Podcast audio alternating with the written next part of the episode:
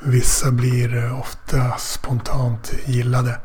Men jag tillhör den eh, del av befolkningen som eh, generellt blir mer ogillad på grund av till exempel röst, kroppsspråk och allmän uppsyn.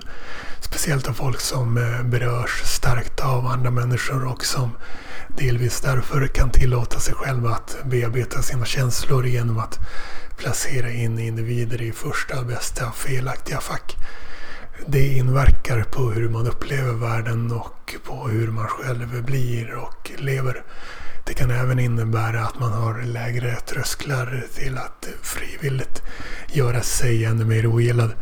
Men om någon annan eh, mer populär person hade kallat sig för den öppna rasisten hade mottagandet blivit mer positivt. Mycket hänger på vem som gör något, inte på vad som görs. Det lär inte förändras nämnvärt. Jag skulle vilja beskriva det som att folk som berörs starkt av andra människor regerar. Men eh, låtsas inte som att det är rättvist.